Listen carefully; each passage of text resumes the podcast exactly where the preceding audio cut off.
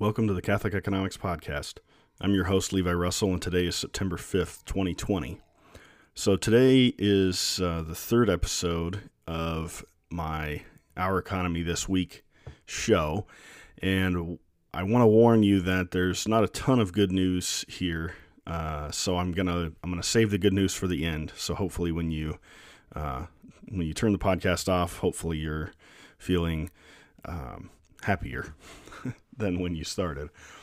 So the first thing, and I'm to put links to all of these, uh, all of these uh, articles in the show notes.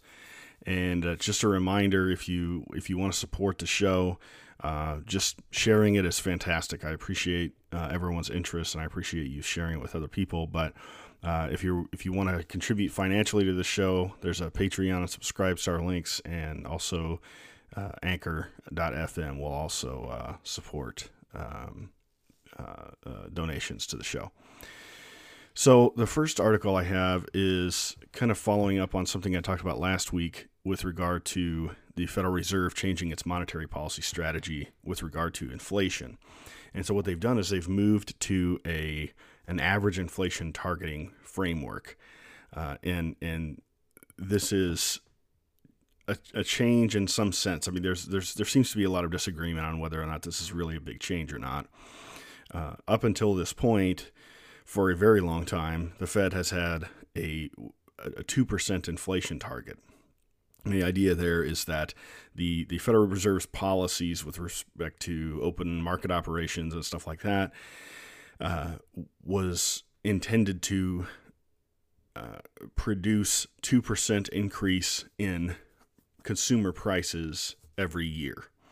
And so, uh, in evaluating the Fed's ability to hit that target, in other words, not they don't want to be too low and they don't want to be too high for a million different reasons, um, but they have not consistently been at or above two percent for quite a while. In fact, they've been running under that, and so uh, Chairman Powell announced this change to this average um, average target. So they're going to kind of look at, uh, and they're they're looking at an average. They want they want to average inflation two percent over time. So the idea would be that looking back, they've been below two. So they're going to tolerate something above two to uh, kind of uh, you know bring about that average.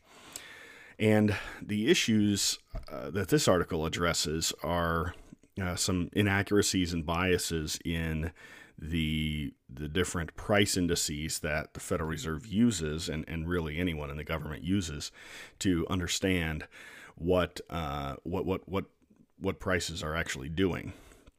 And so, the concern by some is that, and and specifically they quote uh, Paul Volcker, who's a, a, a previous uh, Fed chairman from, I believe, the 80s, early 80s.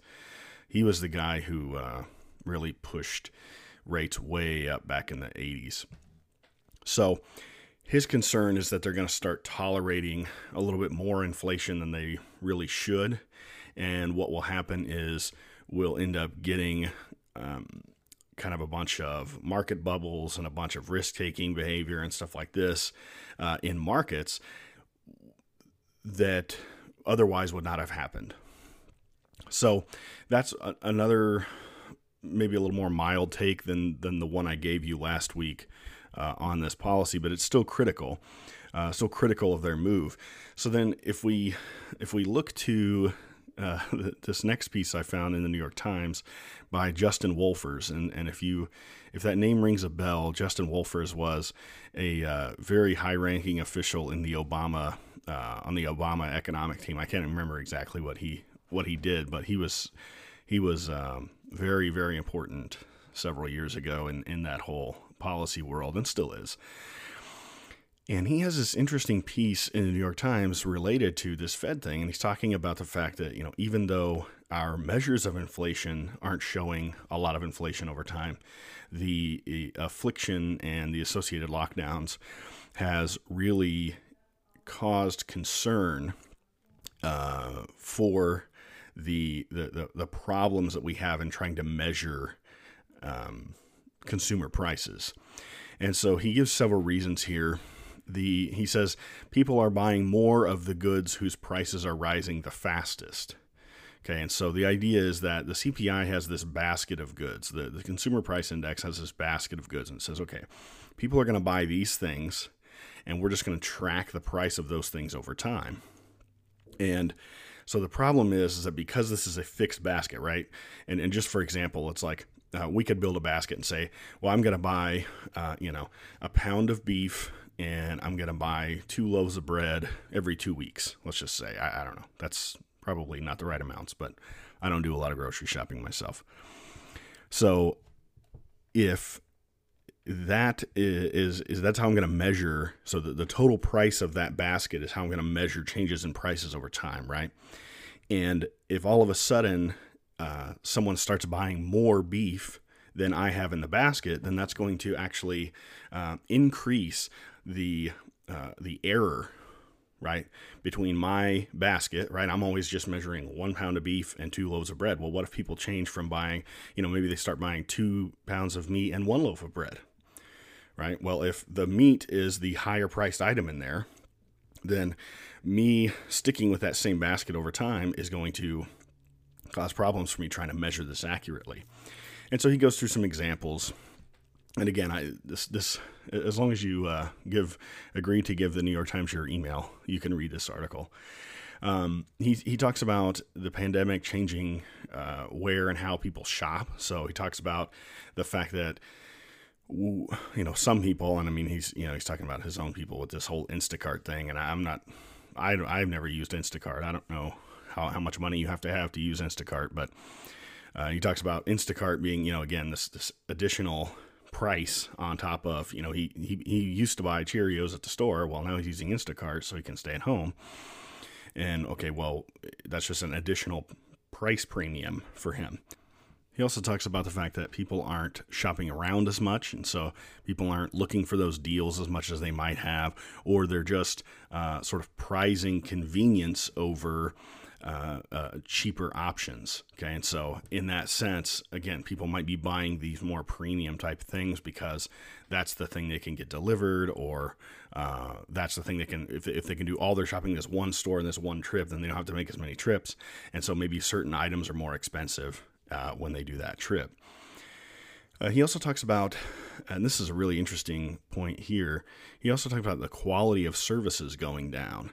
And so, if you think about uh, one of the things we have to do when we're correcting for, um, uh, correcting for the changes in quality and prices, right? So, if um, a TV was uh, $500 in 1995 and now it costs $150, okay, well, the, the, the price has declined, but, but really, what's also happened is the the quality of that television has uh, increased. Right, the the TV doesn't weigh hundred pounds anymore.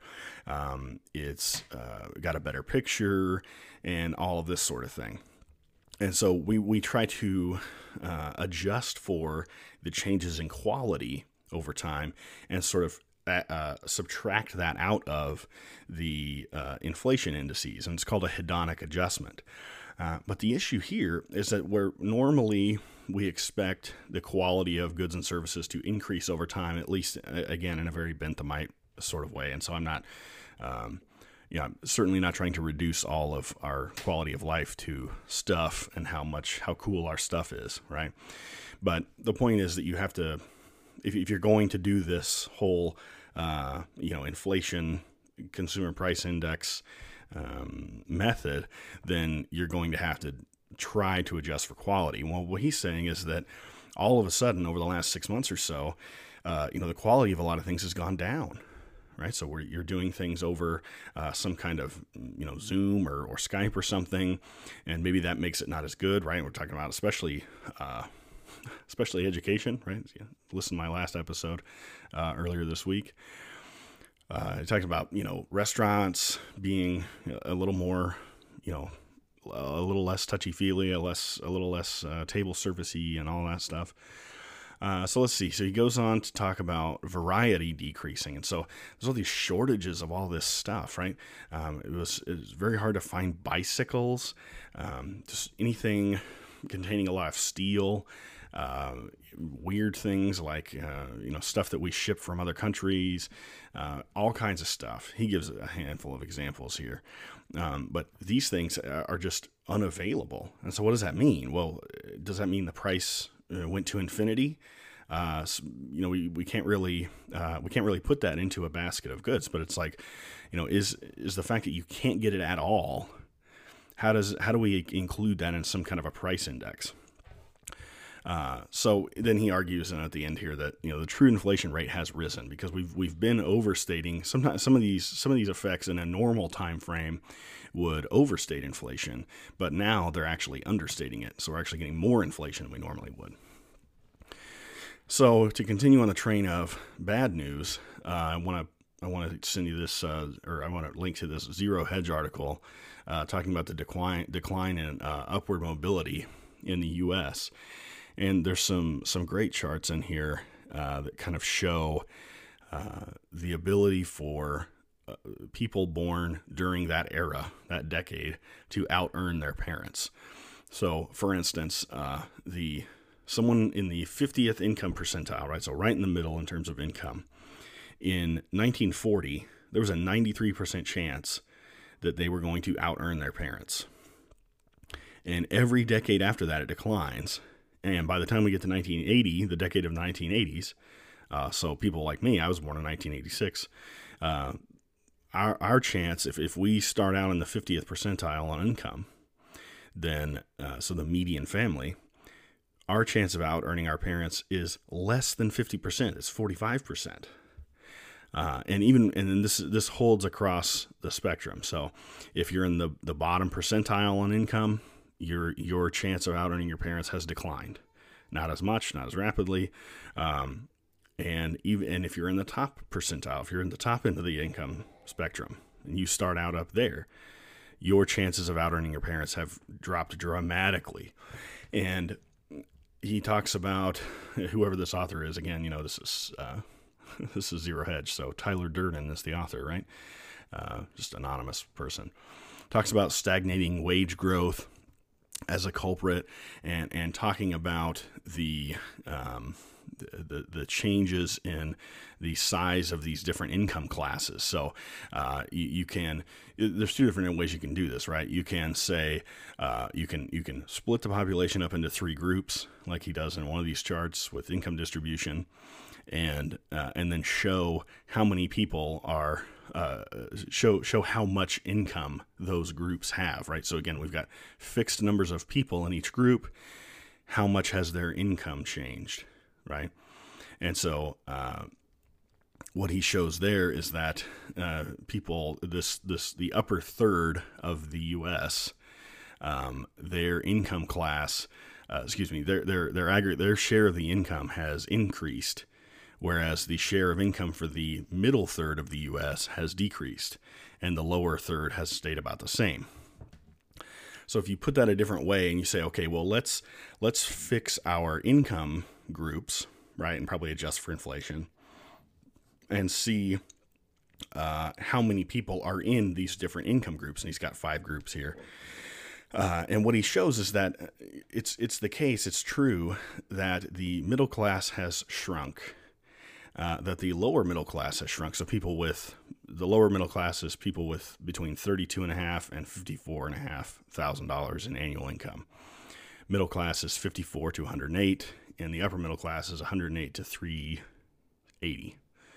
Um, so the the upper middle class has grown dramatically over time here, and the uh, you know the middle class has shrunk. And what's interesting though is that it's not growing as fast now as it has in the past. So the, the chart starts in 1967 and, and, and ends up in 2016. But I think one thing to think about here is that this uh, certainly you can you can paint two pictures here, right? You can say, well, the, the middle class is declining. And, or you can say, or on the flip side, you can say, well, the upper middle class is growing, right?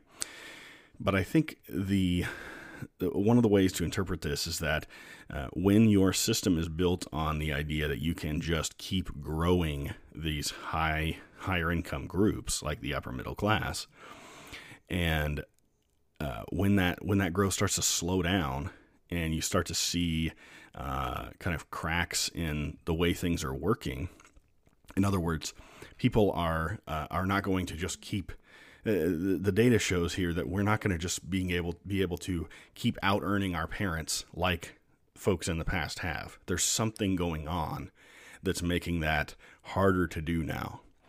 And so I think that that is a, a narrative you can build that makes a lot of sense given the data that we have in here. Uh, so that's an interesting piece to look at. Uh, let's see. The next one talks about the kind of the inability of the stimulus to really um, fix the problems that we have. And so I think it's an interesting uh, discussion here, and, and, and it's, it's another zero hedge piece, so it's, it's a little bit long and, and goes off on some tangents, but it, it tries to address this idea that the stock market is some kind of an indicator of what's going on and, and how bad or good things are. And I, I think there's there's certainly value in, in discussing that. And and this this particular piece talks about the fact that you know the stock market is not an indicator of the health of the economy. Right, the real economy is suffering massively, and uh, especially when we're talking about uh, employment and and small businesses. And I, I, talked about this last week. I think that that what we're really seeing is uh, a, a shift from of wealth from Main Street to Wall Street, and this is just another kind of a another piece that kind of repackages that same idea and gives you a little more detail. So definitely a good one to check out. And then let's see here, uh, the a piece from the Hill. Uh, a warning to Democrats: small business owners are getting angry, very angry. So, sort of heaped on top of the fact that the lockdown has uh, crushed a lot of these small businesses, now we have uh, I don't know the Democratic Party proxies uh, running around uh, looting and burning uh, all these small business storefronts in major cities around the country, and and even in smaller cities now, uh, Kenosha. We saw something in uh, Rochester, New York last night. Um, just absolutely crazy, and people are just begging, you know, just begging people to not burn their their their uh, their businesses to the ground uh, because it's all they have, and uh, so I think this is interesting. This Hill piece, which you know, the Hill tends to be, I don't know, kind of try to try to hit the middle, I guess, on on bias. But it's it's uh, the problem here is I think that most people understand that the riots were um, were encouraged for the last several months by the Democrats, and and so the the reality is that uh, they're they're going to catch the blame uh, at least for now. I mean, who knows? Uh, but at least for now, they're going to catch the blame for all of this stuff um, and, and from a political angle. And so, anyway, an interesting piece to read. And you know that brings me to uh, wanting to talk about you know small business is, is, an important issue, and specifically supporting Catholic businesses.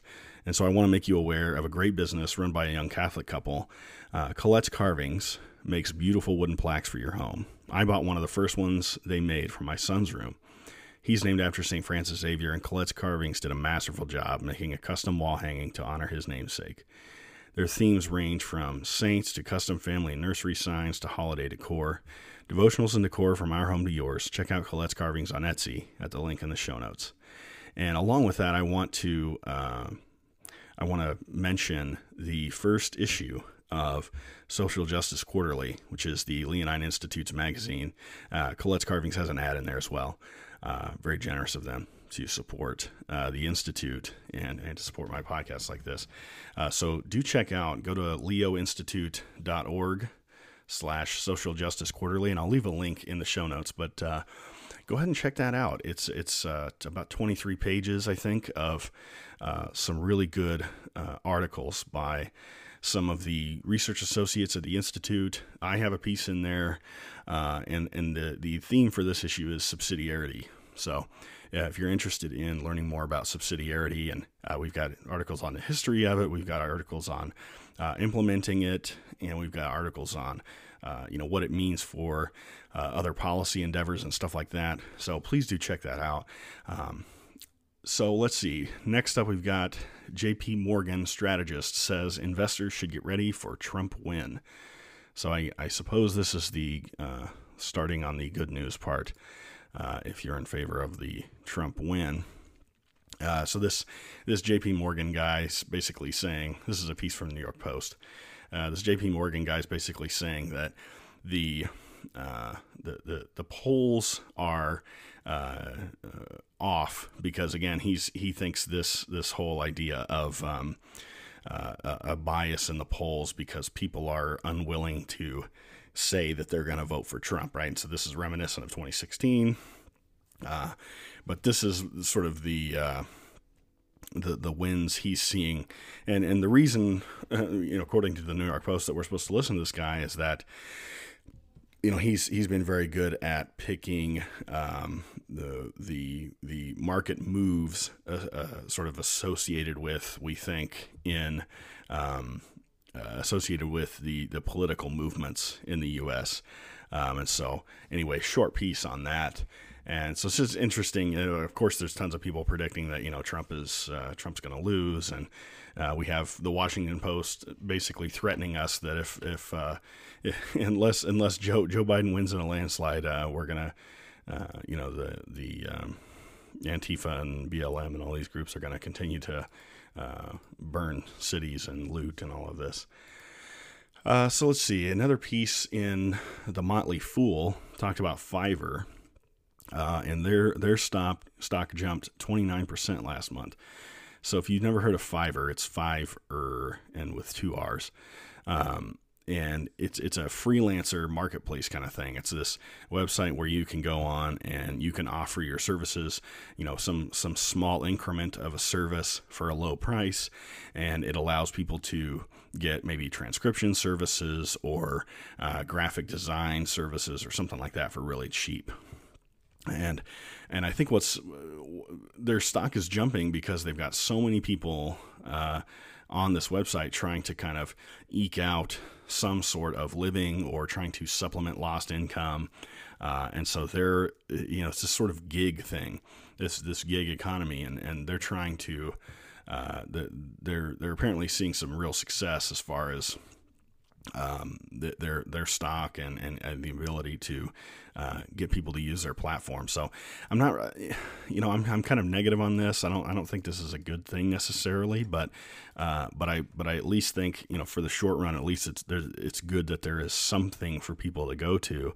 Um, while we have deadlock on the second round of stimulus, and uh, while the the uh, the damage that's done to the real economy uh, sort of uh, makes itself known in uh, you know, uh, furloughs and and lost wages and stuff like that. Uh, at least there's something there to kind of you know, bridge the gap for some people. So last, I want to hit the stock market news, and the big thing this week was that the Nasdaq just absolutely got beaten up and um, worst week since March, says Yahoo Finance, uh, as tech shares slide. And so, you know, I'm I'm certainly happy to see tech shares uh, on the decline, especially if we're talking about the uh, the the largest, uh, you know, what what we call the fangs, right? It's uh, Facebook, Apple, Amazon, Netflix, uh, and Google uh, are these stocks, you know, how, how are they doing, right? So we are talking about this uh, this big sell off and uh, in, in these tech stocks. But the funny thing is, of course, that uh, they some of them did lose. Uh, but I have another piece here from Morningstar that basically shows that these these companies are still massively overvalued relative to their fair value estimate, and so we're still seeing uh, a bubble uh, in a lot of these tech stocks according to these fair value estimates. And, of course, you know, it could be the case that if, uh, you know, everybody's just going to stay in their houses for the rest of their lives and, um, you know, watch Netflix and, uh, and all of that, then uh, perhaps these these seeming bubble uh, valuations that, that we're actually observing in the markets are more realistic than the so-called fair value estimates. But I think what what's hopefully uh, the case here is that uh, we're we're starting to see sort of some cracks in the armor of uh, of the Fang stocks, and and of course the the uh, uh, the political influence that these companies wield is is just unconscionable. And so finally, the uh, the real the real good news uh, for all of this episode is that Attorney General William P. Barr has set a deadline to file antitrust charges against Google. And the, of course, is a New York Times piece, and so uh, just constant signaling against the the attorney general himself, um, and and constant re- repetition of the idea that a bunch of the lawyers on this team are uh, saying, "Oh, we need more time. We need more time." But then when they finally get around to actually saying what Barr says about it, he's like, "Look, they're they're slow. They've been screwing around. They haven't. They, they, they stuff needs to get done." So here's your deadline, and then of course you know New York Times. Oh, this is arbitrary. but uh, of course, all deadlines are right. I mean, that's just the way. That's the nature of things. Uh, you know, we set deadlines because uh, that's when we we our wisdom dictates that we need to get things done. And I think, personally, I, I think Barr is, is a very wise man. And of course, as we learned 20 years ago with Microsoft, uh, you know, sort of the process is the punishment. So the the legal process. Uh, you know, in, in terms of filing these charges and uh, dragging Google through the courts and stuff like this, uh, that is the punishment. We're, we're not going to see, uh, I, I, am predicting, we're not going to see some kind of massive breakup, although that would be great. Uh, but there will be damage done to Google's um, uh, monopoly. Uh, I'm, I'm confident in this process if it goes well, if Barr can really force the hand of these guys. And look, you know, they keep talking about it here in, in New York Times, all these career lawyers. And it's like, yeah, the career lawyers that have uh, overseen the, the utter decline of antitrust enforcement over the last several decades. So, you know, excuse me if I'm not interested in their career, right? I'm interested in somebody like Barr who has the wisdom and the, the fortitude to actually go after these guys. Uh, so, we'll see what happens there. And I think that's probably enough to wrap up for this week. Uh, and uh, I will see you again next week with my regular episode in the middle of the week and another Our Economy this week uh, on next weekend. Thanks for watching and please do share. Appreciate all your interest in uh, economics from a Catholic perspective.